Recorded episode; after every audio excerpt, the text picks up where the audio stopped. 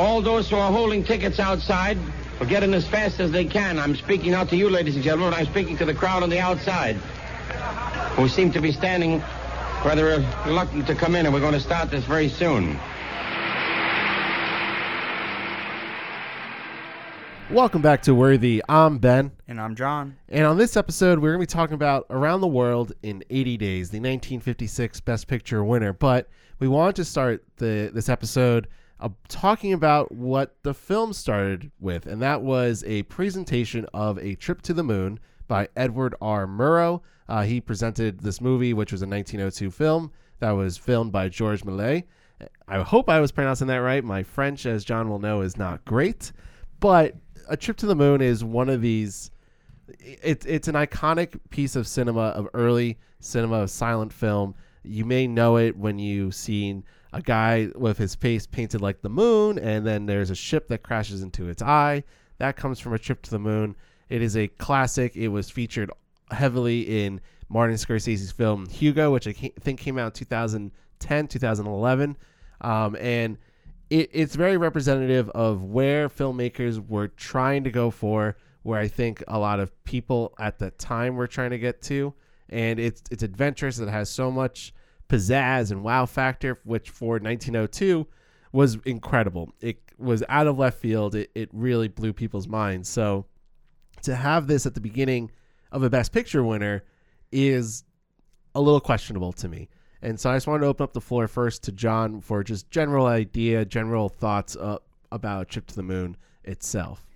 So the French have always been ahead of us. I think that goes without saying when it comes to cinema. They've always been one step of ahead, and I think that's been always an ongoing debate. And we've seen like the two separate countries, which are so dominant in in cinema, kind of like separate in terms of like the films that they love and the films that the audiences love. But I think it goes even further back to the very start here. This is 1902, so around this time we have Edison who's also making cameras and he's also shooting video and he's shooting films and what he would call films but when we look back at them now they're very much like documentary like people leaving his factory or we talked about on uh, the animal abuse episode all about uh, them shocking and electrocuting an elephant so he was like filming things that were kind of very standard for us and when we look at a trip to the moon it, it feels like a full short film and it's science fiction and it really has the magic that we have come to expect from movies and cinema in general. And I think that's really why I've always appreciated it. And I think it's why it's always stuck around is it's a really simple concept. The name describes exactly what the film's about and we jump right in to these I guess they're kind of like scientists in order to kind of like push this moon to or push this ship to the moon and it really shows us just how fun movie making is and the mind behind Méliès and, and how he just could tell uh, like by manipulating either the actors or the crew or the actual stage that he was creating something way beyond what Edison was in the U.S. and and it was creating an actual like fiction and it was creating fantasy and it was creating this alternate reality that we really have come to love from filmmaking and it's it's fascinating to look back at this and seeing how they're doing transitions much like we still see today on like social platforms like TikTok like where people will frame themselves in the shot and then all of a sudden they'll step out and continue shooting edit that together it looks like they magically disappeared. And I think that like is this is a perfect example of a film that uses that technique and really one of the earliest films that we have still uh, retained after so many silent films were lost in fires and over the years of just degrading film and we've lost a lot of silent films and it's so awesome that we still have a trip to the moon and i just think it's a perfect example of an early film that really shows us what's possible in movie making. And i there, i really love the moment where we see the the ship kind of crashing into the moon's face and we see how it's almost like the camera is dollying but it was so early on that the camera literally couldn't move that they physically had to move the set itself and by moving the set it made it look like the camera was moving. So it's like all those weird little like insider tricks they used to do and it's just fascinating to think about like obviously it's crazy this is not digital but they had no ability to go back and see exactly what they were looking at and to see whether it would work. It was just kind of trial and error and it's absolutely amazing that we've kind of come to it and we still have this piece of film and we still have this to show people and to show how far we've come now over 120 some years later. It's absolutely amazing. It's incredible. it's funny that you bring up the idea of film restoration and per- and preservation and honoring the these early movies because upon reading about Trip to the Moon, it definitely seemed like there were moments in time where we almost lost it completely, which was unfortunate. But it has been found over time. It, I I don't know if we really got the full movie as it was probably presented in 1902 because of some you know of some you know damages that could have happened to the film itself some lost parts of it. But what we have in around the world in 80 days is this idea of adventure and seeking more and going around the world literally and and and how that can spark ideas and imagination. And what you touched on about how the filmmaking process can seem so elementary at times of just yeah you bring the person to you but it's also these tiny little details of of filmmaking that Méliès was did in this movie that I feel like could still be applied to for today. Even as simple as the cuts of stopping, placing somebody there, they appear, then cutting again, they take him out of the frame and make him disappear in the edit. It's so simple, but it's so it feels so right and natural for how you would make a movie that it's honestly incredible that they got it to look the way it did for that time. You know what I mean? Yeah, definitely. I mean, it's it's honestly like it blows my mind looking at this film and some of the other early silent films from the French and from Méliès where it's there's so much costuming and there's so much built behind this and so much behind the scenery and the stages and then the fact that they built all of this all just for this one film to, to kind of throw it all away and maybe that like at the time you would have no idea that this would not be able to be preserved because you're thinking uh, within your time frame. You're not thinking about how like, oh, this is, might be a lost medium at some point in time because it's barely even a medium. Like to try to understand what this was at the time, it, it was literally probably magic to a lot of people to be able to even see images moving in front of people, and then let alone that you're telling a story and also being so fantastical and and have it all look amazing and have it all like hold up still to this day where you can watch it and, and find it kind of entertaining and and watch it visually and, and just kind of appreciate it for everything that it offers visually. It's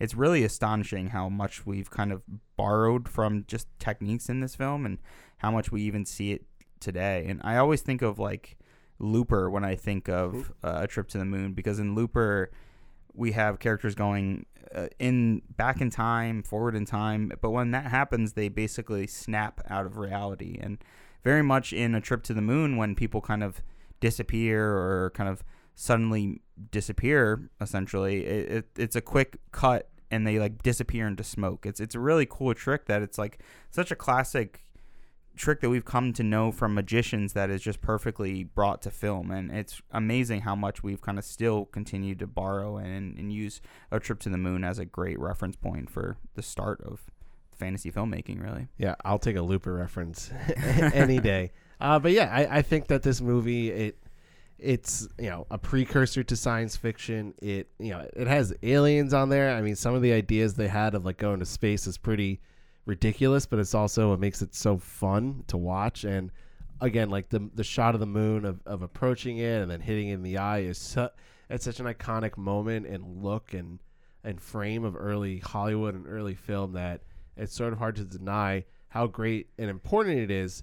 And so that leads me to my next question, which is is it almost cheap to slap this in, on the front of a movie and just to draw the comparison of well, it's an adventure movie, and you know, it's this is you know, Trip to the Moon was loosely based off a Jules Verne novel, and Around the World in 80 Days, a Jules Verne novel. So of course they would fit together. But to me, when I watch it, it's like, so you're gonna take you're gonna take 10 minutes out of your runtime, out of a very long runtime, I might add, to show this entire movie just because you can, just because you want to make that comparison. It's not.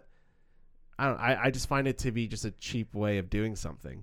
It's a very direct comparison too, which is weird because it's it's you could watch this film and, and kind of like maybe put that together how these are like an evolution of filmmaking, but to have it right on the front of your film and be like this is our film, but it also is referencing a trip to the moon and we'll like show you a little bit of it and we'll show you a rocket taking off and that is kind of our evolution into film. And not only have we advanced like 50 some years into the future we also are now shooting rocket ships and like we are actually traveling and we our future may end up to the moon. It's just like is any of that really necessary for the story? Not really not at all. It feels like something that you would do in like the beginning of like a documentary to kind of like show you and relate to your documentary yeah. and its subject but it just doesn't really make any sense for a fiction film and it, it definitely pulls you out of the actual story because it's like asking you the viewer to kind of like put the story in context and and showing how it all like has come to forward and how much we've kind of traveled and, and pursued technology and adventure forward but it's just like not relevant to the story really other than yeah like you said it's a book loosely based on a trip to the moon or from jules verne's book uh, from the earth to the moon by jules verne jules verne. So it just doesn't make much sense. It, it like you could see the loose connection there, but it's like why? It's not strong enough to like make any sense for it to kind of stay in the film, especially like you said with a three-hour movie. Yeah, and it it makes the final product like okay, so now is a trip to the moon a part of Around the World in 80 Days? Like as thing as an Oscar voter, am I like, well, am I supposed to appreciate this old movie? Like if a movie came out today and they put a trip to the moon, well, I guess Scorsese did do that with Hugo. But if they if he slapped it on the front of it just said this is a connection to this movie. I like got inspiration from it and then never mentioned it again. I'd be like, okay, so I'm not gonna give you merit for that. Like you didn't do anything. If anything, adding the Edward Murrow like monologue over it is kind of like you're ruining what this movie is supposed to be. You're supposed to be like a fun, you know, silent adventure. Now you just have, you know, Murrow's voiceover on it, and it's like, okay, like I, I don't want to hear this. I want to watch this on its own. I'd rather I come to this naturally instead of you telling me like, okay, you have to watch this and now watch this great movie, but it's not really a great movie. It, it it's actually pretty crappy, and and I get like if you want to talk from a technical aspect, how like great and adventurous it is, but then at the same time, it it to me it just feels so cheap and so just like you don't do this and, and it doesn't make this a good movie. That's just you as the filmmaker think that this is necessary when it's not. So I digress. I think we're going to get more into this movie. So let me ask that question to you, John. Is Around the World in 80 Days worthy of the Best Picture Award of 1956?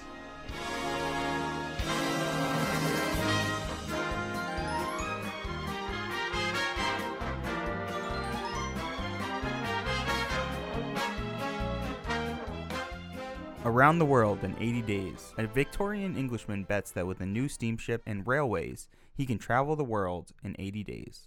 In 1872, an English gentleman, Phileas Fogg, claims he can circumnavigate the world in 80 days. Met with skepticism, he makes a 20,000 pound wager worth about 1.8 million pounds today, with four fellow members of the Reform Club each contributing 5,000 pounds to the bet that he can make the journey and arrive back at the club 80 days from exactly 8:45 p.m. that evening. Together with his resourceful French valet, Passepartout, Fogg travels around the globe, generously spending money to encourage others to help him get to destinations faster. Having reached Paris, they hear that a tunnel under the Alps is blocked. The Thomas Cook agent who assists them offers to hire or sell them his hot air balloon. Fogg buys it, and they fly over the Alps drinking champagne. Blown off course, the two accidentally end up in Spain, where we see a tabletop flamenco sequence performed in a bar. Later, Passepartout engages in a comic bullfight. Next, they go to Brindisi in Italy. Meanwhile, back in London, suspicion grows that Fogg has stolen 55,000 pounds, which is around 5 million pounds today, from the Bank of England. So police inspector Fix is sent out to trail him, but must keep waiting for a warrant so he can arrest Fogg in the British controlled ports.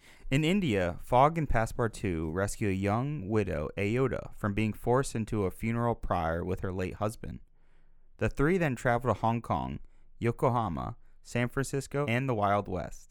Reaching New York, they arrange their passage on a cargo steamship traveling to Venezuela. Fogg bribes the captain to go to England. Alas, they run out of coal mid ocean and the ship stops. Fogg buys the ship and then instructs the crew to take everything that burns, including lifeboats, to provide fuel. They arrive in Liverpool, where, still with just enough time to travel to London and win his wager, Fogg is promptly arrested by the Inspector Fix. Detaining Fogg at the police station, the humiliated Fix discovers that the real culprit has already been apprehended by police in Brighton. Although Fogg is free to go, he now has insufficient time to reach London before his deadline, but has lost everything but the enduring love of Aouda. Upon returning to London, Fogg asks Passepartout to arrange a church wedding for the next day, Monday. Salvation comes when Passepartout is shocked to be informed that the next day is actually Sunday. Fogg then realizes that by traveling east towards the rising sun and crossing the international date line, he has gained a day. Thus, there is still just enough time to reach the Reform Club and win the bet. Fogg rushes to the club, arriving just before the 8:45 p.m. chime. Passepartout and Aouda then arrive behind him, shocking everyone, as no woman has ever entered the Reform Club before. Around the World in 80 Days was directed by Michael Anderson, with the Spanish sequences directed by John Farrow. Written by James Poe, John Farrow, and S.J. Perelman, based on the novel by Jules Verne. Produced by Mike Todd. Music by Victor Young. Cinematography by Lionel Linden. Film editing by Howard Epstein, Gene Ruggiero, and Paul Weatherwax. Production design by Ken Adam. Art direction by James W. Sullivan. And costume design by Miles White. Around the World in 80 Days stars Cantinflas as Passepartout. David Niven as Phileas Fogg. And Shirley MacLaine as Princess Aouda. So, around the world in 80 days. I kind of wish this movie was around the world in 80 ways because then I could have thought of 80 different ways I would have rather spent my time than watch this movie. you hate this movie, man. It's it's pretty bad. It this one um we've talked about some stinkers before. I feel like we've had fun with stinkers before. We've had fun with the Broadway Melody. We had fun with the Greatest Show on Earth. Um, but this one, I don't. There's no fun in this, and usually, you know, I love getting to research these movies and really taking a deep dive and and really getting to know the ins and outs of how the movie was made, the storylines, what other people think of story plot and plot and big, you know, plot points and all that. And I literally, after I put all my notes down, which wasn't as much as I'm used to, which I was okay with because I knew that it wouldn't be too much, I then realized that everything I put down as a note either had to do with the ending credit sequence, how this movie was made from the one technical aspect, which is the cameras, and that's not necessarily for a great thing, and how this movie was then shown as a road show and you know to audiences around the world. So nothing about the story, nothing about the acting, really, nothing about scenes, lines. Like, no, I couldn't find anything that I truly enjoyed from those aspects, which to me is really troubling because I I love story, I love content, I love creativity, I love the ins I, I love all of that. And so just to be faced with three hour I'll call it a movie, a three hour movie that really is just a you know was just meant for that can be shown in Todd AO in in movie theaters. And you know it can has all this crazy color and all these different cameos and this and that it has holds no water for me because it just falls so flat that there's not even like ways I think for us to really enter the story and really entertain the plot points. Like I really find it hard to really dive into this and really sink my teeth into a particular scene or an actor because it just there's not much there.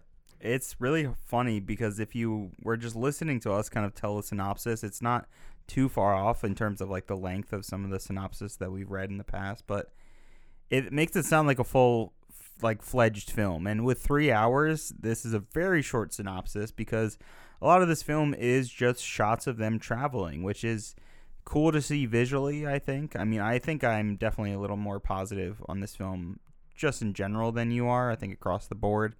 I don't think I would ever like say you have to watch Around the World in 80 Days, but if you like a travel film, I think that's a big up for you. I think I wanted to even almost discuss that in the opening, but there's just there was multiple aspects to this film that I think were, would have been a good opening, and and I think part of it was this is really the first really travel film that we've really gotten to experience. I think you could look at you can't take it with you as like kind of like a travel film. It's not really about the travel, more so just about the couple falling in love. you mean it happened one night? Yeah, excuse me. Thank you. It oh, happened. Oh, you can't take it with you. Still Yeah. great.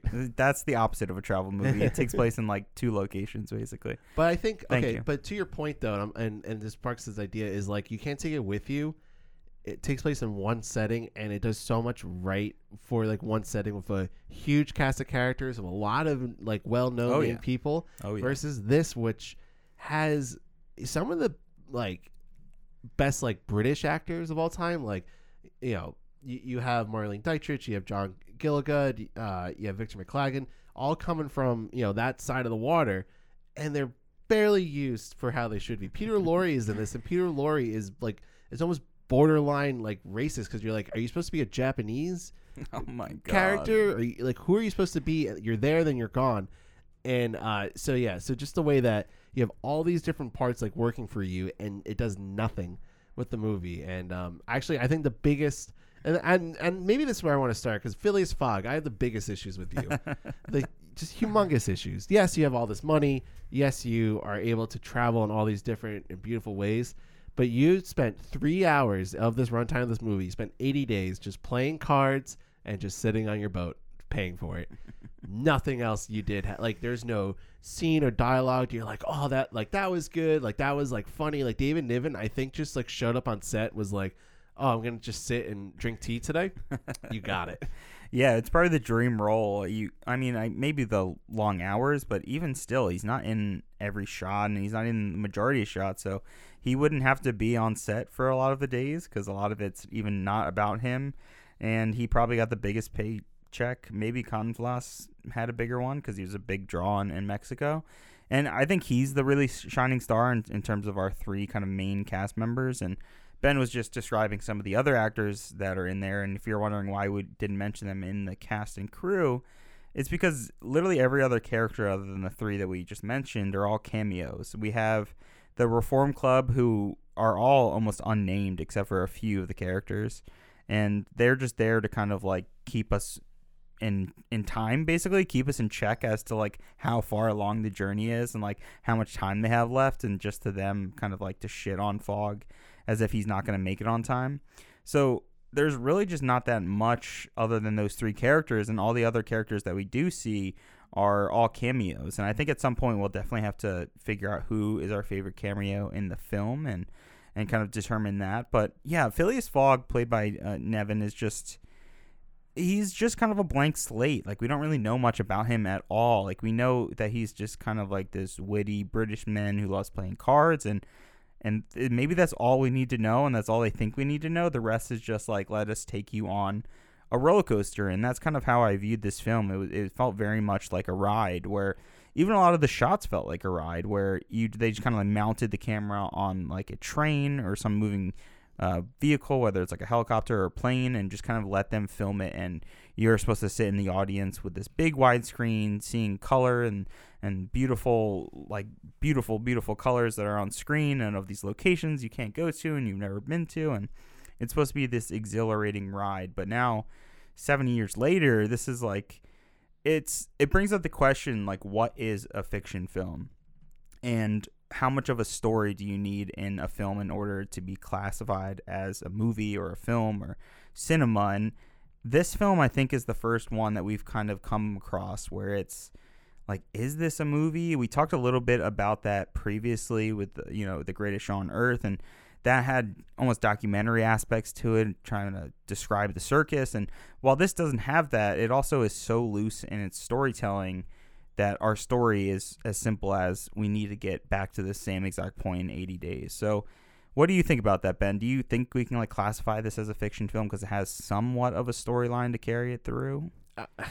I mean, I guess you could call it a fiction film, but it's it's so loose in its plot and characters and development of those characters that you look at uh, the Greatest Show on Earth, you look at like you know Jimmy Stewart playing Buttons the clown, and it's like that was a very good performance that had depth, that had something to him and his story. Whereas like this, it's like I don't know where the arc is. Like Yeah, Like, with what- any of the characters? yeah, like Fogg has really has no confliction. Like you would think, I have this huge bet, and he could give.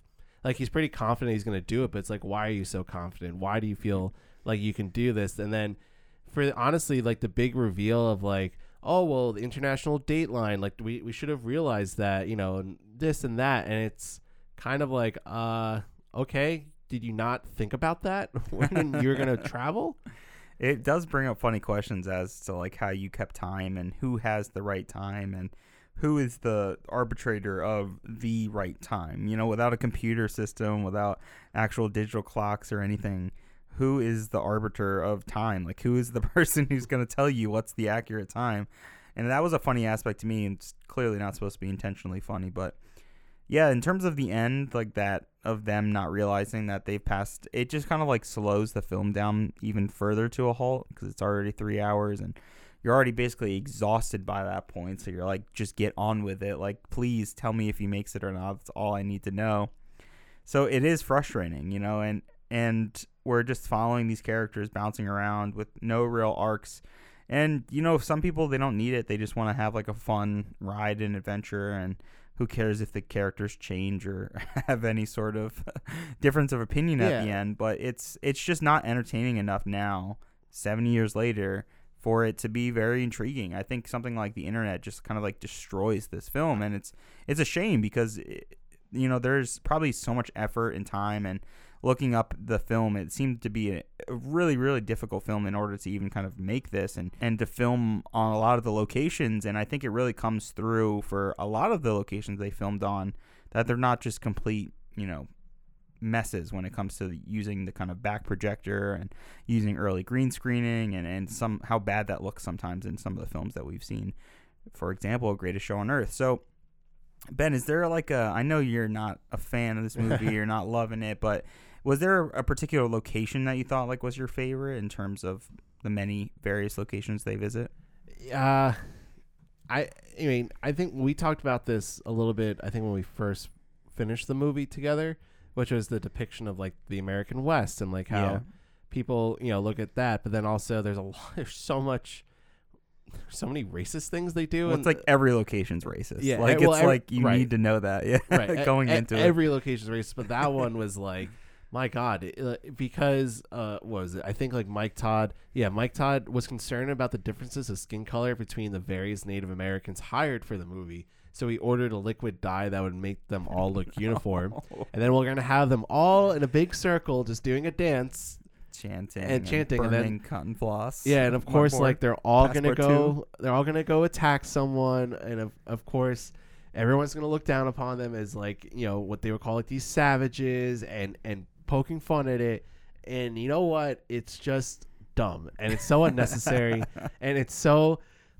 I said, like what's when- your favorite part? I I'm not talking about my. Well, I'm talking about I, I like I like the the San Francisco thing was like funny because I had Uh, Frank the Sinatra election, in yeah. it, but like also in like the same vein, I really don't want to hear people today complain about oh there's not enough character development, there's, but they wasted too much time. Go sit and watch this movie and go waste your time. Because I I don't know what it is about like some like why it's so hit or miss for some movies. Like why so pe- like so many people loved a movie like around the world in the 80s like and i hate to bring the greatest show on earth because i kind of like the greatest show on earth now compared to this but it's like why do people go to those movies and be like oh this is great. This is great entertainment. This is what i love and i don't know if that's because people didn't have enough but like by 1956 you had a lot of good movies you could base your entertainment, the way stories develop. You have so many things you can base off of. Why now is like this movie revered so well, especially when we get into the Oscars. Like there's some pretty big blockbusters that year, and like this movie survived. Why? I mean, like it has the most in terms of the most looks and scene and scenics, and there's a lot of beautiful cinematography in this movie. I'll definitely give it that but that then doesn't translate to a good movie. Like I could set up a tripod and film a sunset that's on freaking Hawaii of a volcano going off in the background with a tsunami and beautiful waves, everyone surfing in it. Does that mean it's a good movie? No, it just is like a cool shot. Well, I think this is the results, and we've talked a little bit about this in the past couple of episodes. And it's, I think, the personally, I think it's the result of television and, and trying to go bigger and, and bolder and getting people out of their seats and, and kind of getting people to go to movies. And it's almost like we're seeing this weird parallel in, in today's films where it's about instead about you know going bigger and, and bolder it's about like nostalgia and, and let's bring everything that you used to love back and so that'll get you to go out of the theaters and, and here it's like well i can just watch you know the latest tv movie like we talked about marty being based on a tv movie.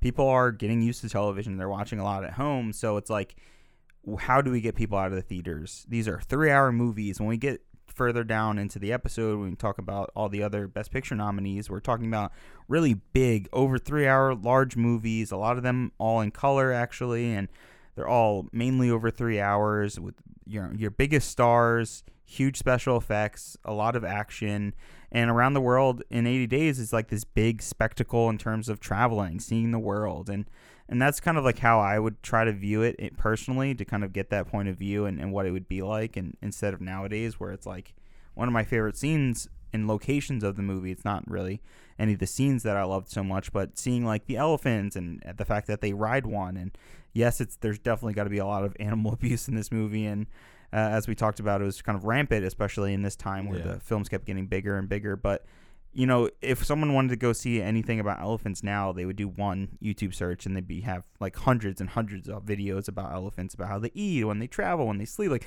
literally as much as you could possibly learn about elephants, you could do it. But in 1956, it would be like you go to the library, you read a book, you see a couple pictures of elephants. Maybe if you're lucky, you can like see some you know, a whole book about elephants, and that's all you can get. So when you get to the moment in this film and you're like, oh my god, our characters are riding elephants, like this shot is like a train and we're going through elephants, like it probably felt like so realistic to people and like fascinating. So I, I always try to do that with some of these films. Does that make the movie good and does that mm-hmm. justify any of this? No, I don't think so at all. And I think it has only just kind of become more and more dated because of that. But it's still kind of cool to see all these locations, even though it's very racist, like we said. Oh my Every location they go to, it's like they have to be offensive because Can we just say They like do? our the, like I'm not gonna say I would hate to say our, our favorite racist part.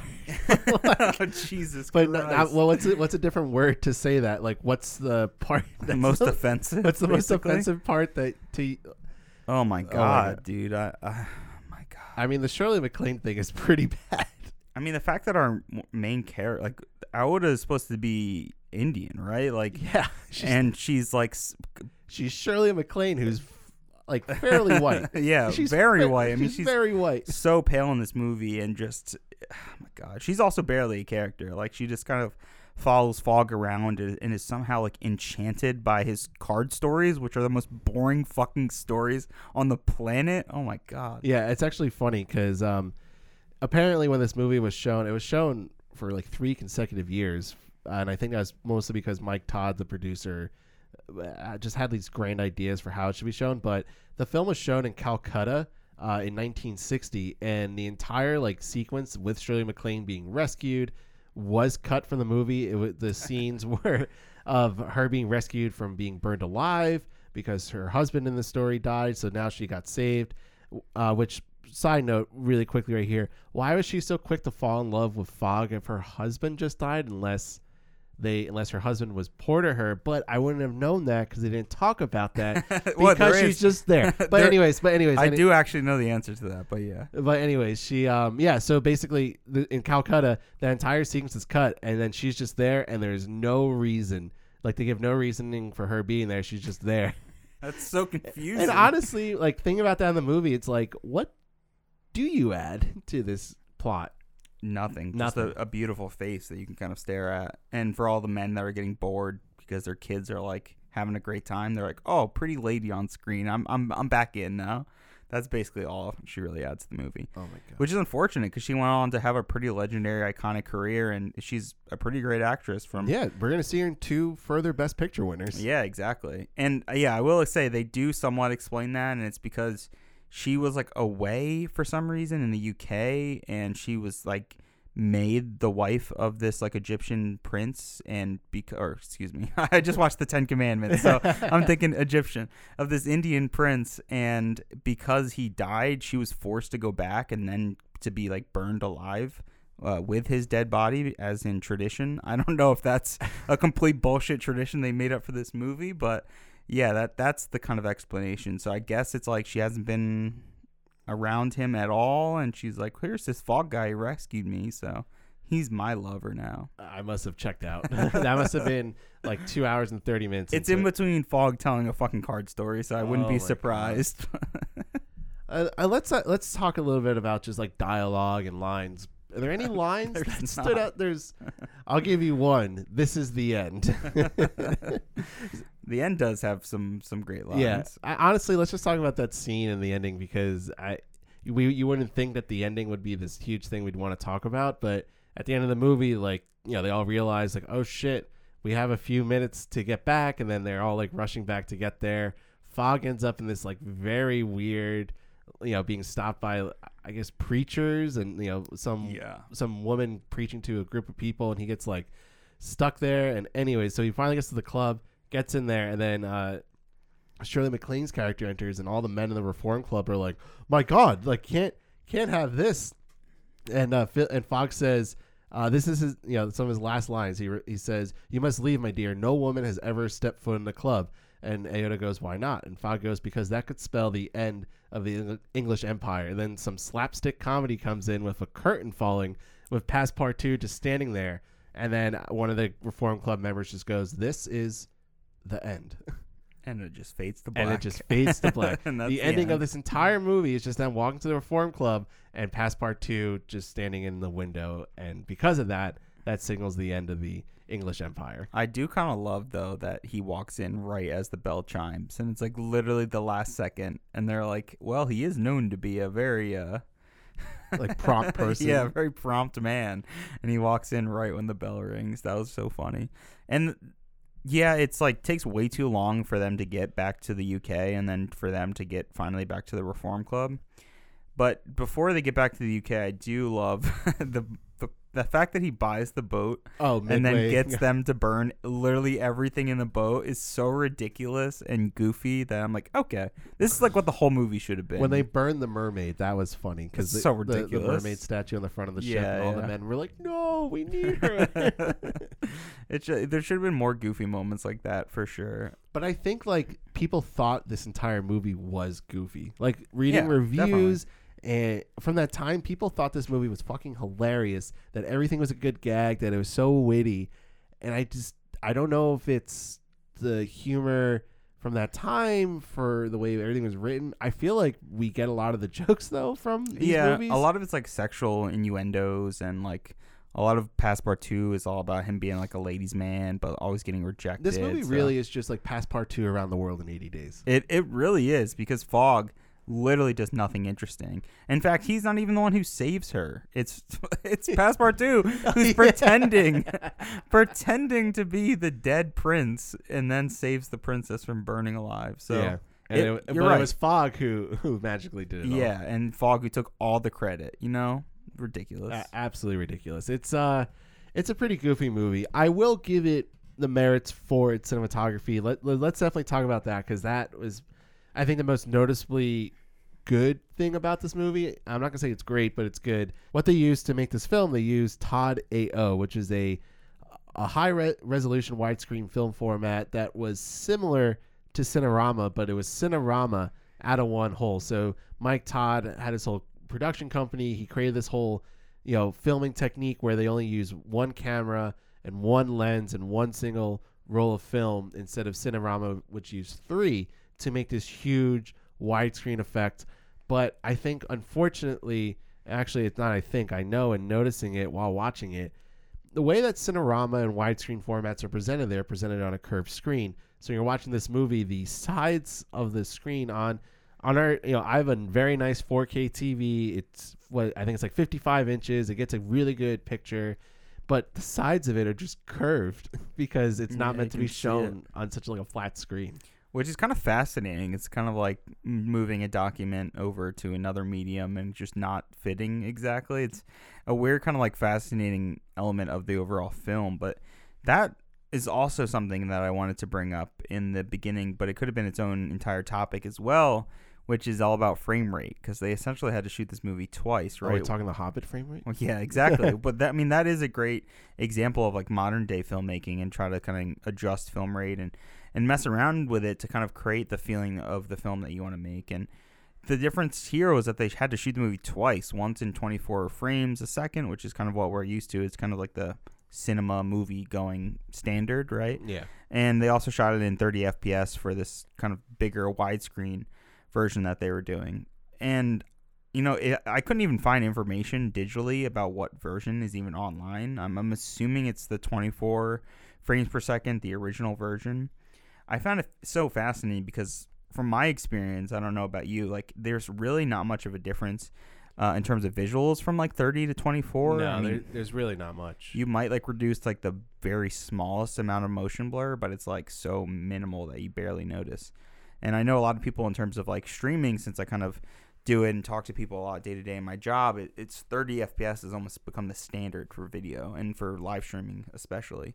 So it's it's kind of odd that we've made this kind of separation, and it seemed to be specific because of the way they were filming it. And I can't even imagine having to film something twice. How, how long it already takes, and how many takes it, it, it you have to go through in order to film one scene or one shot, and then having to do it twice with a whole new setup. And I mean, camera, David like, Niven probably was having the time of his life. it's ridiculous that they, that they did this. So do you think Cantinflas had to fight the bulls twice? I I think about that like it's absolutely insane, and I think about you know you talked about the Wild West scene and how I I love the long tracking shot where he's like on top of the train and he's running and he's getting shot at by arrows. And there is a really funny moment in that where he actually gets hit by an arrow like they just bend. he one of the arrows just straight hits him and bounces off. And you can like see his reaction. It was clearly not supposed to happen um, but he got hit instead.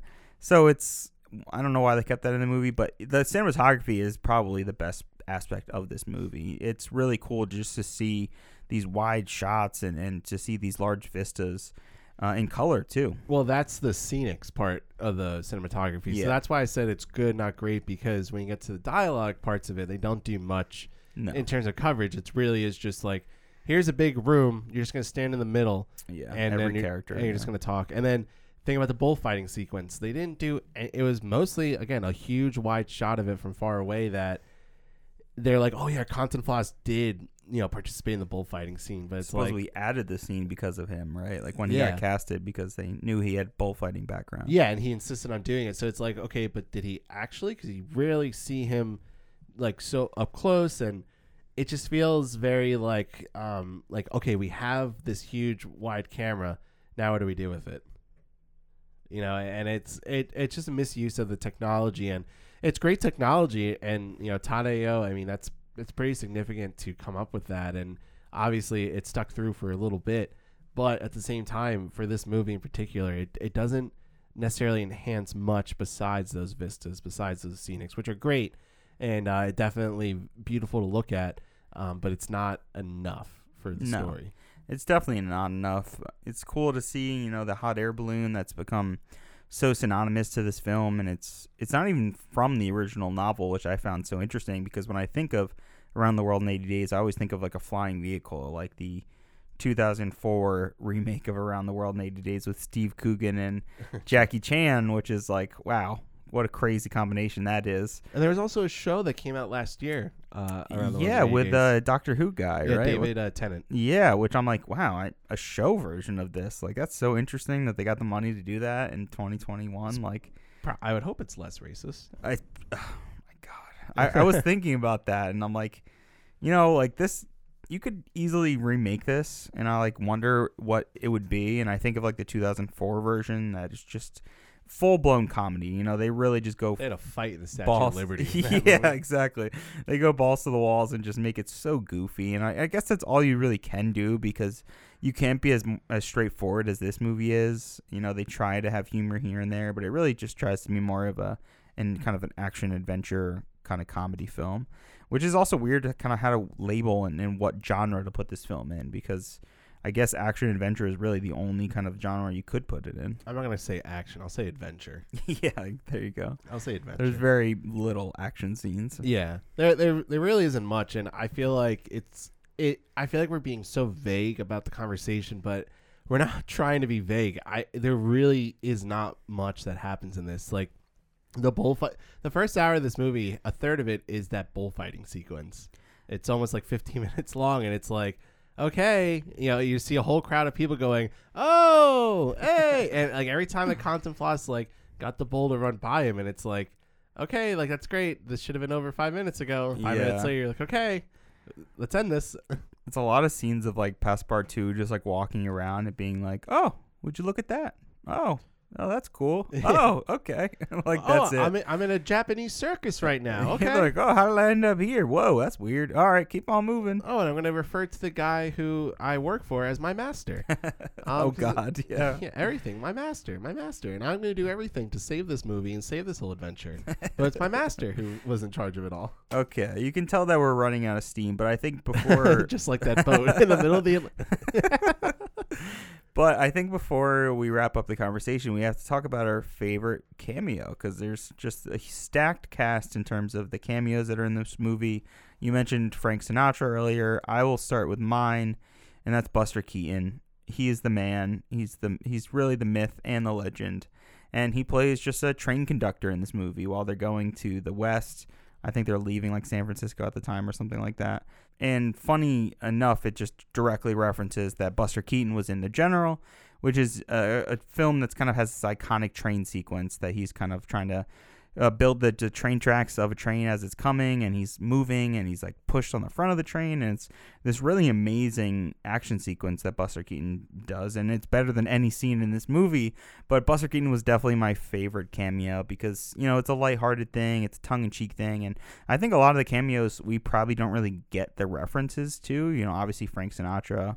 We know who he is. We know he's a singer songwriter, piano player. Like that's pretty straightforward. But if you didn't know, like Buster Keaton was in the general, like the the kind of joke that he's the train conductor, like wouldn't come through as much. So I think there's a lot of aspects of that in this film where it's it's very dated of the time, inside jokes because this actor is you know known for a certain role. But Ben, what's your uh, favorite cameo in the film? Yeah, I just quickly on that. I feel like a lot of the cameos are you would you have to have known not just I don't think it's fi- even 50s pop culture. I think it's like 40s and 30s pop Sure, culture yeah. you would have to know. So Yeah. I don't think like you would have to be over 20 at that time to like have known who all those people were and to have good context. Otherwise, it's so short and they're like Buster Keaton is much older than the Buster Keaton that you probably knew, you know, Sure. when he was Very a big old, star. yeah. So it, it, it's certainly odd, but I said it before. Frank Sinatra's in this movie. It, it's kind of a funny cameo because the the camera stays. It cuts back to him like a little too much, where it's like ah ah here look at it ah. Did you notice ah. that? You look, look at him, little blue eye popping right, and then when he turns, and then you turn, you're like, oh, okay, like yeah, that, that's Frank Sinatra, like yay, like clapping along to it, and uh, and actually Roger Ebert, um, he said that Frank Sinatra's brief wordless appearance in this movie is the archetypal celebrity cameo that contributes nothing. Which he contributed nothing. He just played a piano. And you're just like, oh yeah, Frank Sinatra. And then you think to yourself, you're like, how many other cameos have been in this movie that I did not notice or did not know no because clue. Yeah. yeah, and it, it's a little unfortunate, and it feels like misuse. It's like if you're gonna have all these people in there, like let them act, let them have fun, give them some lines, like like and have Fogg interact with them, not just have like Passepartout like maybe glance at them for a second. it's hard not to think about Doctor Strange, and I won't go too deep into this because I just watched Doctor Strange 2, uh, you know, the multiverse of madness, and it's, you know, filled with cameos, and it's funny that we're now talking about this movie because it's kind of, it's doing the same thing, and it makes me think about Around the World in 80 Days, and it makes me think about it as a genre, it is like a film overall, and how these cameos, like you said, could be 20 year old references, and, you know, the film feels very much like a kid's movie. Like it feels like it's not meant for adults, and it feels like it's meant for like you to just kind of like take your kid, so he'll shut up and he'll just eat some popcorn and like watch the There are movie no for there's three no hours. popcorn allowed in these movies. Yeah, talk about that. Yeah, yeah. There's so Mike Todd gave specific instructions for his road shows for for this, and uh, he didn't allow any popcorn or candy to be served, so everyone would just stay in their seats during It's torture. during each half of the movie. You're allowed to leave during the intermission, but I- I mean, like it- that's so like full of itself, and it's like cool they did a whole road show. But then there's like this whole book that came out with the road show that listed so much stuff that it's like, how much of this is true? How much of this is made up to make it seem like it was bigger than it was? And honestly, that's all like the history and like a- American Film Institute. Their whole catalog on this movie is based off of that, you know, that book they would give out, and it's sort of it seems like too much for what actually happened on the on the screen. It's ridiculous. And you know what's too much in this movie as well? The goddamn score and the fact that they have to reuse it and play the theme over and Oh, over Britannia. and over da, da, again. da, da, da, da. so they play that song maybe 10 times. They also play like the main theme for this movie which ended up getting a Bing Crosby to do like the actual lyricisms to and the lyrics and singing, which I actually listened to and I'm like, wow, this is an amazing song. And of course, it's not actually in the movie. It's just, you know, the notes and the actual music. But they just repeat the score over and over and over again and again. It- It is it's like they're trying to annoy you in this movie sometimes. I don't get it. Yeah, I don't get it either. So I think that this is the end of the conversation on Around the World in 80 Days. So let's jump into the 29th Academy Awards.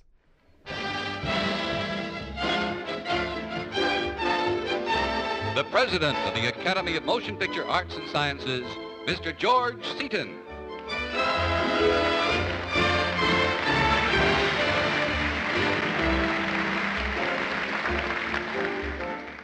Fellow members of the Academy, ladies and gentlemen, good evening and welcome. This year, the motion picture industry is celebrating its 50th birthday, its golden jubilee. It is a genuine milestone because for the first time, movie audiences all over the world have more than a passing interest in these ceremonies. The motion picture has become, as our setting implies, a truly global medium. The flow of film between free countries and the exchange of artists who created them has increased our knowledge of and appreciation for our fellow man.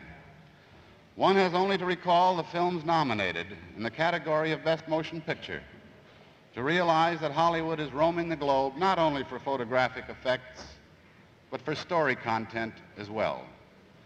The king and I related the experiences of an Englishwoman who went to the court of Siam as a tutor and stayed to learn the meaning of affection and understanding.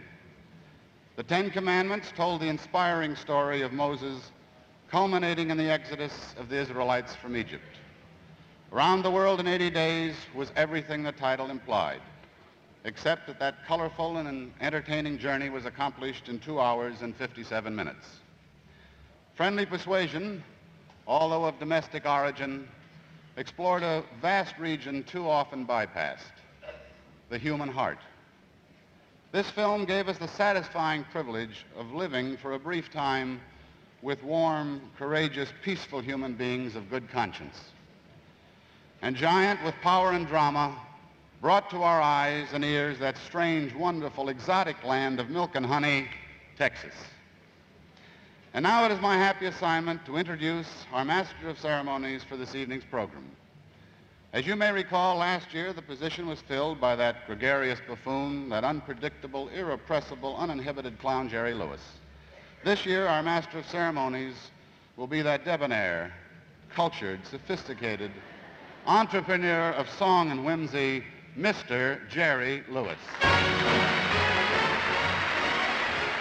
The 29th Academy Awards were held on March 27, 1957 at the RKO Pantages Theater in Hollywood and also in NBC Century Theater in New York City. This year's show was hosted by Jerry Lewis in Los Angeles and Celeste Holm in New York City. This was also the first year that all five Best Picture nominees were in color and the first Oscar telecast to be videotaped for a later broadcast for those network affiliates that didn't want to broadcast this event live. And now we can't even get network affiliates to want to air the Oscars, although they'll air the Will Smith slap over and over. Hey, next year it might be even, you know, a bigger race than ever for who gets the rights to it, right? Yeah, I guess we'll see when when we cross that bridge. But, um, anyways, let's move on to honorary awards for that year. The Jean Hersholt Humanitarian Award went to Y. Frank Freeman. The Irving G. Thalberg Memorial Award went to Buddy Adler, and an Academy Honorary Award went to Eddie Cantor for distinguished service to the film industry. Best special effects went to John P. Fulton for The Ten Commandments. This is Fulton's third and final Academy Award after previously winning in 1946 for The Wonder Man and then 1956 for Bridges at Toko-Ri. Fulton's effects included the building of Seti Jubilee's Treasure City, the burning bush, the fiery hail from a cloudless sky, the angel of death, the composites of the Exodus, the pillar of fire, the giving of the Ten Commandments, and the tour de force, the parting of the Red Sea. The parting of the Red Sea was considered the most difficult special effect ever performed up until that time. This effect took about six months of VistaVision filming and combined scenes shots on the shores of the Red Sea in Egypt with scenes filmed at Paramount Studios in Hollywood of a huge water tank split by a U shaped trough, in which approximately 360,000 gallons of water was released from the sides, as well as the filming of a giant waterfall also built on the Paramount backlot to create the effect of the walls of the parted sea. All of the multiple elements of the shot were then combined in Paul Lerpae's optical printer, and matte paintings of rocks by Jan Domela concealed the matte lines between the real ele- elements and the special effect elements. DeMille was reluctant to discuss the technical details of the film and how the film was made, especially the optical tricks used in the parting of the Red Sea. It was eventually revealed that footage of the Red Sea was spliced with the with film footage run in reverse of water pouring from a large U-shaped trip tanks set up in the studio backlot. So all to say that you know I think it's totally worth going out of your way, going to YouTube and looking up this scene of just the seas of the Red Sea parting because I really think it's incredible what they do in the film and and how amazing it still looks to this day and, and how incredible the new 4K transfer of the film is. It's amazing. Yeah, I uh, actually went to Paramount once and saw the the tank or where it is on the Ah. back lot where they shot it, where they did a Very lot. cool. They did a lot of different, you know, water stuff, you know, in in the specific space, but that's where they did the parting of the Red Sea. And I, I know John had just seen this for the first time. I grew up watching the Ten Commandments. You know, growing up Jewish, I think that like come Passover, it was really easy for the parents or grandparents to put it on for all the kids during uh during those family times, and uh, it's it's for all those special effects that John was listing. You know, hearing them and, and not necessarily having watched it in a few years, but hearing about the angel of death, the pillar of fire, the giving the Ten Commandments, like those stand out to me. Like tho- visually, those are some pretty great moments, and I could tell from as a kid seeing those early Hollywood, or to me it was early Hollywood um, effects was pretty incredible. So I uh, I love it, and and the part of the Red Sea is definitely the tour de force, uh, as you were saying before about it. it. It's absolutely incredible if they were able to pull it off. Moving on to best film editing, this one went to Around the World in 80 Days to Gene Ruggiero and Paul Weatherwax. Ruggiero's only career win after previously being nominated before in the same category for Oklahoma, uh, which was made in 1955, and this is Weatherwax's second career Oscar after previously winning for The Naked City in 1948. I put a big how this movie won for best film editing. Um, maybe it's just because it's the most editing because it handled the most footage. Um, maybe Well, that's why it won. The Ten Commandments is 30 minutes longer. I just watched it. okay, so so then what? there you go. and it has all those crazy special effects, which you just went over how they did it, and which no- involves a lot of editing in order to make it look realistic. yeah, right? a So- lot, a lot of editing, especially if you're putting shit in reverse. Yeah, it's absolutely insane that they had to layer it on top. Yeah, it's like, is it because they were able to like kind of tell the story and also show us some some of these locations and all of these locations and still making it a, a kind of clear story, even though it's like so bare bones of a story? I, I have a theory that I'll propose at the at the end for why maybe the around the world get gets more love than like the Ten Commandments. Oh, I can't wait. Best costume design color goes to Irene Sharaff for The King and I. This is Sharaff's second out of five career wins in this category after previously winning in 1951 for the 1951 Best Picture winner, An American in Paris. Also of note, we have Miles White, who is the costume designer for Around the World in 80 Days, also nominated here. Anything to note of the costume design? Obviously, big film, a lot of locations, a lot of costumes. I think that's kind of the credit you give it, right? It's like it was a lot. And They were bright. Yeah, but it didn't win because the King win. and I has better. Best costume design, black and white, went to the solid gold Cadillac to Jean Louis. This is Jean Louis's only career win out of 14 nominations. He worked as head designer for Columbia Pictures from 1944 to 1960 And his most famous work includes Rita Hayworth's black satin strapless dress from Gilda, from which was filmed in 1946. Uh, also, Marlene Dietrich celebrated beaded souffle stagewear for her cabaret world tours, as well as the sheer sparkling gown that Marilyn Monroe wore when she's saying "Happy Birthday, Mr. President" to John F. Kennedy in 1962. Um, I the the name, the solid gold Cadillac, sparked my like intrigue onto what it was. So I, I I'm putting that on my list for movies I want to check out. That's a sweet name. it, the, right, right. Such a cool name. And also, what a weird coincidence with the gown that Marilyn Monroe wore, because Kim Kardashian busted that bad boy out just a couple days ago and wore it herself. Very weird. the exact one. The Or- exact dress. I'm surprised you didn't hear about this. Yeah. oh well, you know me and the Kardashians. You know how up to date I am. Oh, I'm just surprised you didn't hear about it just because it's directly related to uh, Marilyn Monroe. No, it's I- super weird. And also, like, I don't know how Kim Kardashian could ever fit with that, you know, ginormous butt she has because Marilyn Monroe, I don't know. Kim the, Kardashian, the not the same body. Let's just say that. the only Met I follow are the New York Mets. oh my God, Jesus Christ! Let's go Mets. Can we talk about the Met now? Kidding. Best cinematography color goes to Lionel Lindon for Around the World in 80 Days. This is Lindon's only career win out of three nominations, and he was also nominated for the 1944 Best Picture winner, Going My Way and I Want to Live from 1958. So, Ben, we talked a little bit about the cinematography. Is it Best Picture worthy? Is it Best Cinematography worthy? Thirty minutes of it is, and that's just because the vistas. I I don't know. I mean, you you, I get like again like the big you know spectacle of it, and maybe that's why. But you have the Ten Commandments there, and War and Peace, Well- and War and Peace has some pretty great stuff in there as well. So I I don't. You've seen a lot of movies from this year. That's, that's I- interesting. I well, I've talked about you know I've said like 1956 had some big blockbusters, so it's Mhm. like why is this one the one that wins? Yeah, I will say in terms of the Ten Commandments versus Around the World in 80 Days, I think I preferred the the visuals. It's kind of cheating because we have such a big, colorful film, and the Ten Commandments is it's a lot of sand. It's a lot of uh, dull colors. I mean, that's not to kind of go against it. It's the costume design is very vibrant and bright, and you have these amazing sets that they've built that are really cool to show off. But the cinematography is, is very much of Cecil DeMille of what we've seen in the past. You know, it's very slow. It's it's kind of standard. The camera almost never moves.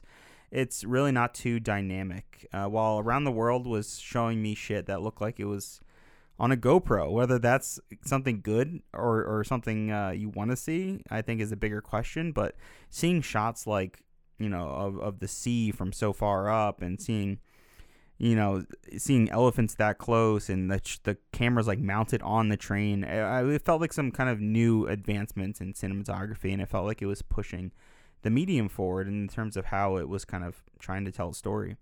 Moving on to best cinematography, black and white. This one went to Joseph Ruttenberg for Somebody Up There Likes Me. This is Ruttenberg's third Career Academy Award after previously winning for The Great Waltz in 1938 and the 1942 Best Picture winner Mrs. Miniver, and he would go on to win one more time for the 1958 Best Picture winner Gigi. Best art direction color goes to The King and I. Art direction by Lyle R. Wheeler and John DeCuir. Set direction by Walter M. Scott and Paul S. Fox. We also have the nomination here from Around the World in 80 Days.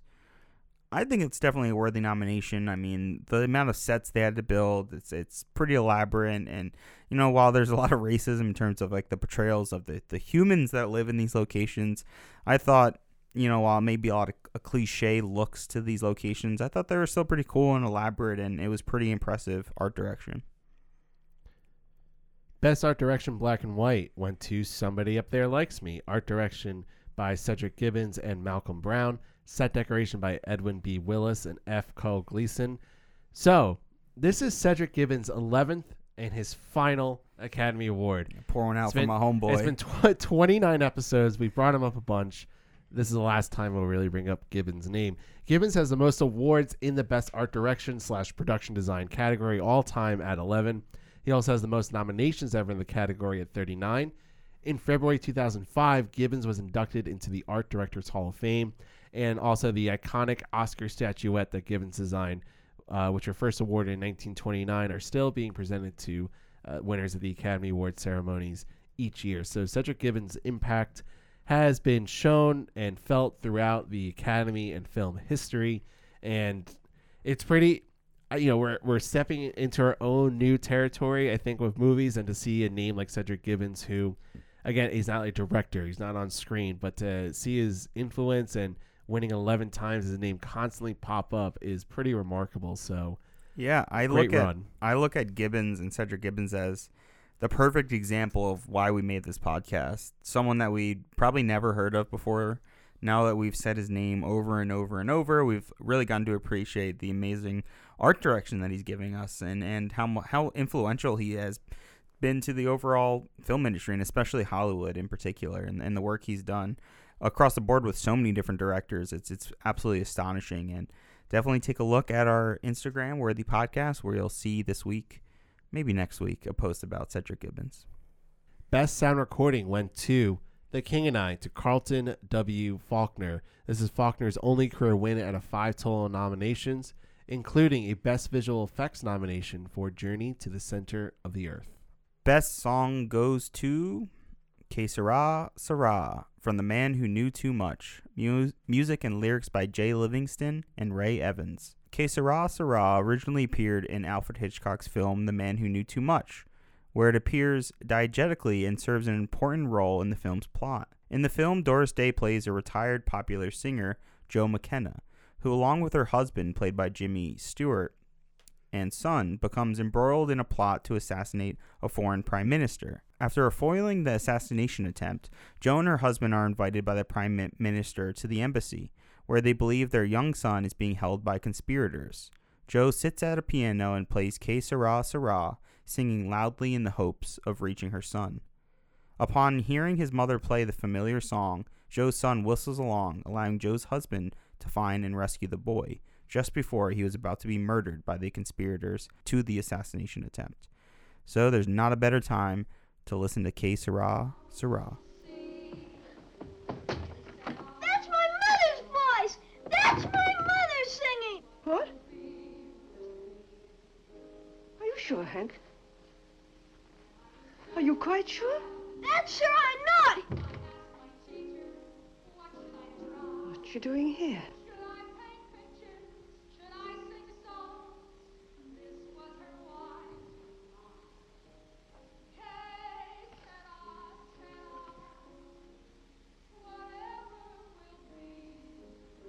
Hank, can you whistle that song? I guess so. Then go on, whistle it. Whistle it as loud as you can.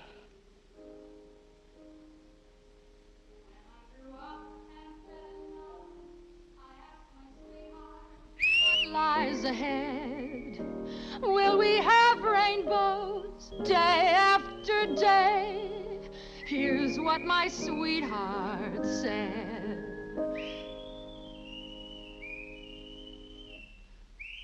Ever will be, will be. The future's not ours to see. Que sera, sera. What will be, will be. Best scoring of a musical picture goes to The King and I to Alfred Newman and Ken Darby. Best music score of a dramatic or comedy picture goes to Victor Young for Around the World in 80 Days. This is Young's only career win out of 22 nominations. His family actually donated all of his artifacts and memorabilia, including this Oscar, to the Brandeis University, where they are still housed today. Yeah, Victor Young got this award uh, posthumously. He had died before the award was uh, given out, so unfortunately he didn't get to really receive it. But out of 22 nominations, getting the win, I won't sour on Around the World in 80 Days for this win. Moving on to Best Short Subject Cartoons. This one goes to Magoo's Puddle Jumper. Best live action short subject two reel goes to The Bespoke Overcoat. Best live action short subject one reel goes to Crashing the Water Barrier. Best documentary short subject goes to The True Story of the Civil War. Best documentary feature goes to The Silent World. This movie was directed by Jacques Cousteau. The film also won the Palme d'Or at the 1956 Cannes Film Festival, Cousteau remained the only person to win a Palme d'Or for a documentary film until Michael Moore won the award in 2004 for Fahrenheit 9/11. Best foreign language film goes to La Strada, which is an Italian film. This year, the Best International Feature Film was introduced as a competitive category for the first time instead of only a Special Achievement Award. Yeah, so notably, this category has been recently renamed the Best International Feature Film, but at the time it was still Best Foreign Language. So great that we are getting more uh, international films being honored, and they're starting to honor it as an actual competitive category. But it, obviously, it took until the 92nd Academy Awards for any of them to truly be recognized the way that Parasite was recognized. Moving on to Best Story. This one goes to The Brave One, to Dalton Trumbo. So the Best Original Story category had two interesting quirk- quirks this year. First, the Oscar for The Brave One was awarded to Robert Rich, which was a pseudonym for Dalton Trumbo, who was blacklisted at the time and thus unable to receive credit under his own name. Second, Edward Bernds and, El- and Elwood Ullman respectfully withdrew their own names and nomination. They were aware that voters had probably mistaken their Bowery Boys film with the 1956 MGM musical of the same name starring Bing Crosby, Grace Kelly, and Frank Sinatra, which itself was based on the Philadelphia story. So this nomination was not included on the final ballot. And this is also the last year that the Best Story Award would be awarded. So rest in peace to this useless category. but yeah, can you imagine that someone today was like, um, that's not my movie that got nominated. oh man! And after the last couple years, wouldn't be surprised if something like that happened. Best screenplay adapted goes to James Poe, John Farrow, and S.J. Perelman, based on the novel by Jules Verne for Around the World in 80 Days. This is Poe, Farrow, and Perelman's first and only career Oscar win. And funny enough, screenwriter S.J. Perelman actually didn't attend the Academy Award ceremony, but someone came and gave his acceptance speech for him. So let's take a little listen to that. And Hermione Gingold will accept the award for Mr. Perelman. Congratulations.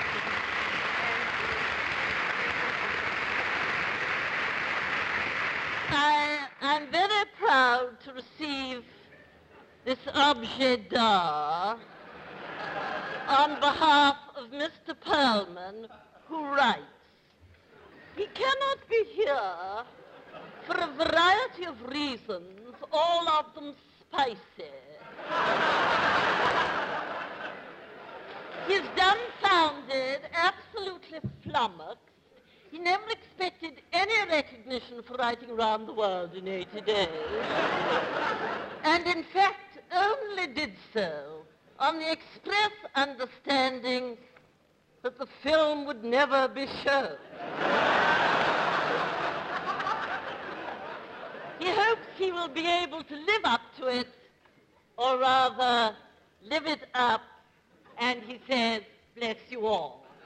Best Screenplay Original went to The Red Balloon to Albert Lamorisse. This film also won the Palme d'Or for short films at the 1956 Cannes Film Festival.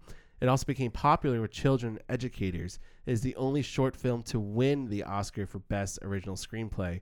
Lamorisse's other great accomplishment was the creation of the board game Risk in 1957. And actually, upon researching and, and looking at this movie, I watched this movie in my French class. I was gonna say if you've seen this movie or not. Yeah. that, that makes sense in a French class, definitely. yeah, I watched my French class and I didn't know what was going on. it was just a red balloon. Um, as you can tell, my French has totally stuck with me. Yeah, yeah. So you, I'm assuming you didn't watch it with subtitles. Then it was just to get the the language going, I, right? uh, I, I just remember seeing a big red balloon. Because I actually watched this. This is an amazing short film, and it's one of those short films where there's like almost no dialogue except for like balloon, which Yeah. are like all the characters and their cute fucking accents are like balloon, balloon. So I always say balloon that way now because watching this film in, in college, we would always just like goof around and say that. But it actually is a really adorable movie, and I definitely highly recommend anyone to, to pause the podcast for a second and just go give it a watch. It's like a 15 minute short film about a boy who's just trying to get his red balloon, and it, it's adorable and it's whimsical and it's magical. It's everything a, a good you know short film should be. Best supporting actress goes to Dorothy Malone for Written on the Wind as Marylee Hadley. Malone transformed herself into a platinum blonde and shred her good girl image when she co starred with Rock Hudson, Lauren Bacall, and Robert Stack in director Douglas Sirk's drama Written on the Wind. Her portrayal of the dipsonymphomaniac daughter of a Texas oil baron won her the Academy Award for Best Supporting Actress. Malone had been in Hollywood since she was 18 and signed two studio contracts in her career with RKO and Warner Brothers until becoming a freelancer in the 1950s. Best Supporting Actor went to Anthony Quinn for Lust for Life as Paul Gauguin. This is Anthony Quinn's second and final Academy Award out of four total nominations, and he previously won Best Supporting Actor for Viva Zapata from 1953. Best Actress goes to Ingrid Bergman for Anastasia as Anna Koreff. This is Bergman's second of three Career Academy Awards, and Bergman previously won for Gaslight in 1944, and this is her second and final in the Best Actress category. It is also her first nomination in the category since 1948 for Joan of Arc. This film marked Bergman's return to working for a Hollywood studio after several years of working in Italy with her husband, Roberto Rossellini. Best Actor goes to Yul Brynner for The King and I as King Mongkut of Siam. This is Brynner's only career Oscar win and nomination. He also won the Tony Award the same year for the Broadway production of The King and I. Brynner also starred that year in The Ten Commandments and Anastasia. All three roles awarded him the National Board of Review for Best Actor. Brynner is one of only 10 people who have won both a Tony and Academy Award for the same role. He played the role of King Mongkut of Siam 4,625 times on stage and became known for his shaved head, which he maintained as a personal trademark long after adopting it for The King and I. It was only Brynner's second film appearance following his debut in the B movie thriller Port of New York from 1949, in which he played a narcotics dealer. So I, I was saying to John before the podcast, you know, think of someone who's been in three blockbusters the same year and won an Oscar. It's actually a pretty remarkable feat and uh, pretty crazy that it, it even happened. Um, I've seen it. Have you seen The King and I?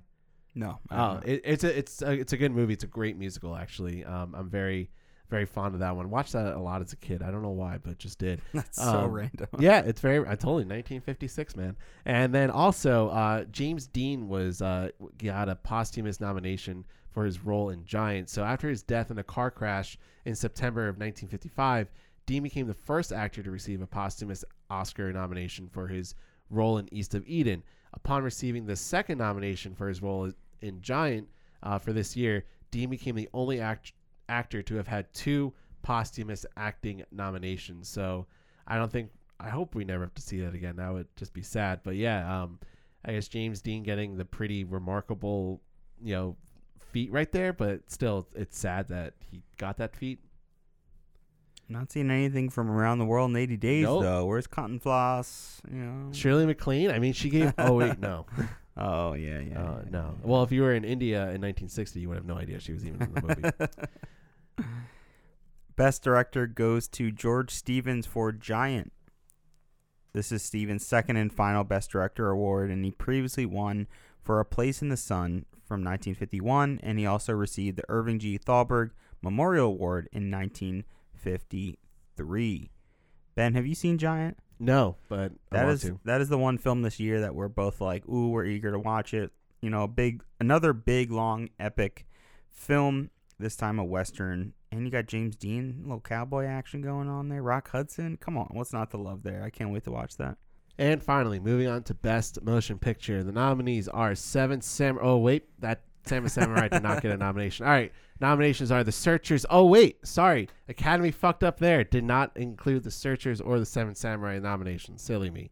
So the nominations for the 1956 Best Motion Picture Award are The Ten Commandments, The King and I, Giant and Friendly Persuasion, and of course our winner, Around the World in 80 Days, produced by Mike Todd. Around the World in 80 Days became the sixth film to win Best Picture without any acting nominations. This is also the first year that all five Best Picture nominees were in color.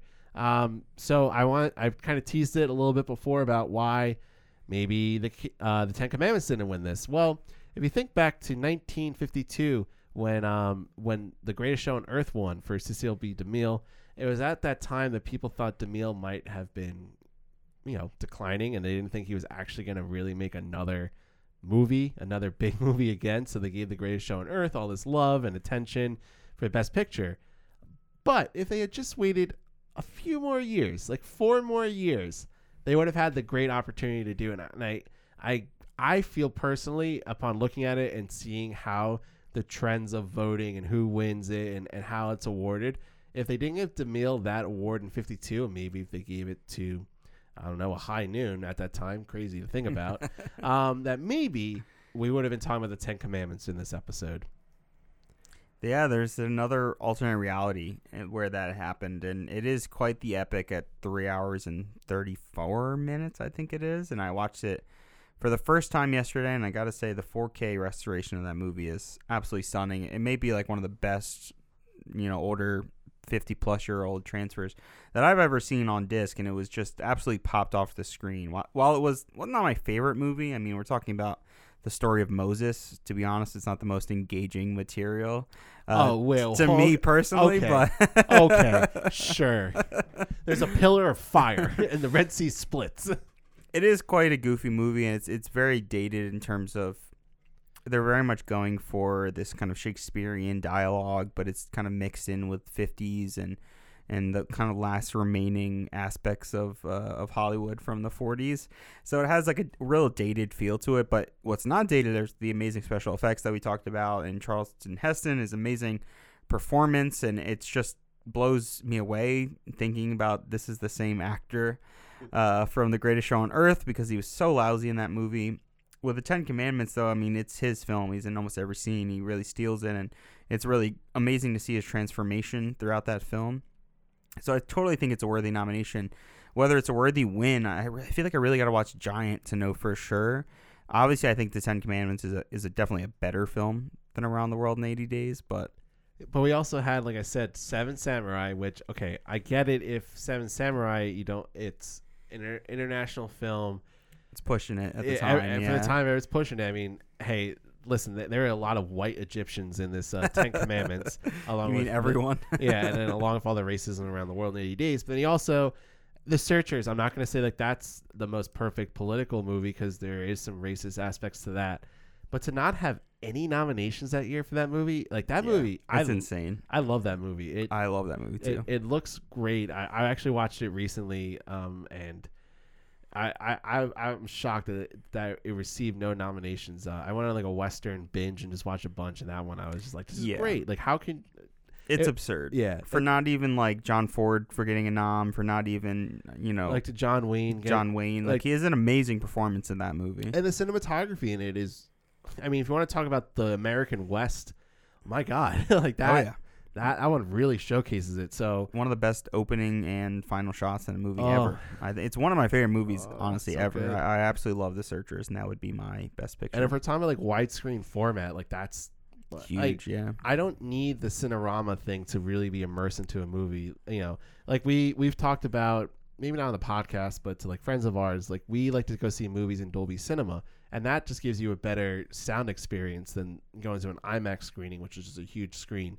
I I think, and I've said it before, that having better sound is way more important than having a humongous screen that you can barely even see the whole thing in your you know in any way you're looking at it. So, um, but I digress. So let's get in some stats and figures about around the world in 80 days. So currently it holds a 69% on Rotten Tomatoes.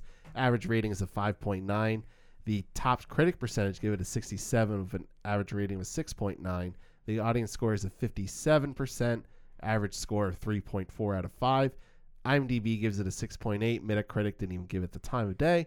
And it won five total Oscars out of eight nominations. So, John, what did you give Around the World in 80 Days? I gave Around the World in 80 Days a 55 out of 100. And while that may seem pretty high for basically how we've talked about it, I try to kind of go off of the previous films that we've gone kind of kind of gone through and ranked. And when I look at other films like Cimarron from 1930, it's it's at a 50, and then we got 1937, The Life of Emile Zola at 55. So I was kind of feeling pretty close to the, that number there. At a 55, it, it's kind of like this weird middle of the road where it has like some interesting aspects when it comes to the way the film is, is created and the cinematography and all the cool sets and and just kind of how it was pushing forward the medium of uh, what a movie could be. And I imagine as a kid, this would really kind of be such a fun time to go and see all over the world and see all these crazy exotic locations. So I'm really kind of giving it that perspective of looking back at it in time and and while I didn't really love the story because it's so bare bones, it's almost like not non-existent. eh, I think the the technical merits kind of pull it up for me and give it a 55. But Ben, what would you give Around the World in 80 Days? Gave Around the World in 80 Days a solid uh, 30. Yep. I really, I really don't have many good things to say. The 30, I think, is actually very generous. Uh, the it's my third lowest rated movie on the entire Best Picture list. So the Broadway Melody comes up at a close second at a 25, and my number one we have still yet to get to, but we will get there actually fairly soon. But uh, a 30, I mean, there's no plot, there's no story, there's no characters really. The 30 just goes to the merits of uh, you know the the cinematography aspects of it, which which is decent and good. It, you know, I think like that's that's what's deserving of it. I think the costumes and, and being able to put together such a large crew and dealing with so many extras is, is a lot to handle. So I can definitely give it compliments for that. But by no means do I think this movie is anywhere close to any of the other movies we have talked about. Again, it makes movies like The Greatest Show on Earth seem much better. It makes you know all the King's Men seem like a fantastic movie. The Gentleman's Agreement, like those actually have plot that we were able to talk about, and yeah, we were critical of it, but we still were able to have a, a healthy conversation about it this one I feel bad. Like most of my comments are just like it's not good. It's not, it's just not fun or not good to talk about. So not a fan. Gave it a thirty, which actually doesn't bring our scores down too much. So John, right now you're at a seventy-two, and right now I'm at a seventy-five point, and for rounding purposes, seventy-five point eight. So, John, let's answer that question: Is Around the World in 80 Days worthy of the Best Picture award of 1956? Unfortunately, I'm gonna say no. If I had to pick something, it would be The Searchers. I think it's a quite amazing film that that still really holds up today. Yeah, and I'm going to just uh, say no too. It, I, I would have picked any of the other movies. You're like literally any of the others. literally any of the other ones. You're like Giant. I haven't even seen it. I haven't That's seen it. The solid gold Cadillac. I haven't even seen it. That's Somebody up it. there likes me. I like, and and that's another thing is like you think about like the King and I like won so many awards that year, won Best Actor, and won all these technical awards. That why didn't that one win? Why why wasn't that one the big you know spectacle? Why you know especially when you have a guy like Yul Brynner being in three huge movies from that year, it really makes.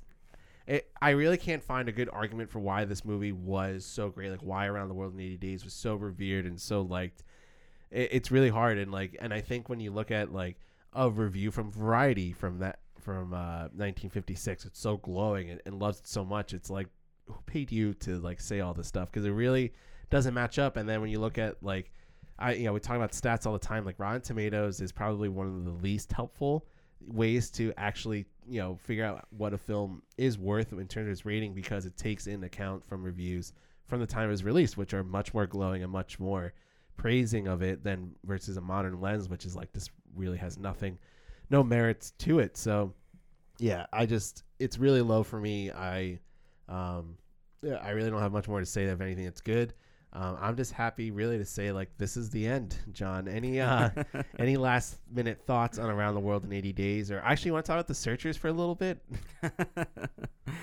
this is the end. this is the end so thank you for listening i'm ben And I'm John. And this is Worthy. Good heavens, Ralph. Why wait any longer? He's lost the wager. Suppose he has, 20 times over. Once he missed his transatlantic connection.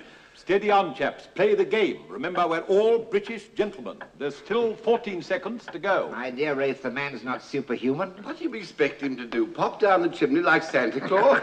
I haven't the least idea. I only know that Phileas Fogg is the most punctual man alive. well, gentlemen, here I am.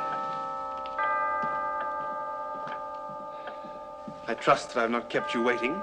Hello, Fogg. No, Fogg. Hello, Fogg. Hello, Fogg. Great Caesar's ghost! A woman! In the club! My dear, I must ask you to leave these precincts at once. No woman has ever set foot in the club. Why not? Because that could spell the end of the British Empire.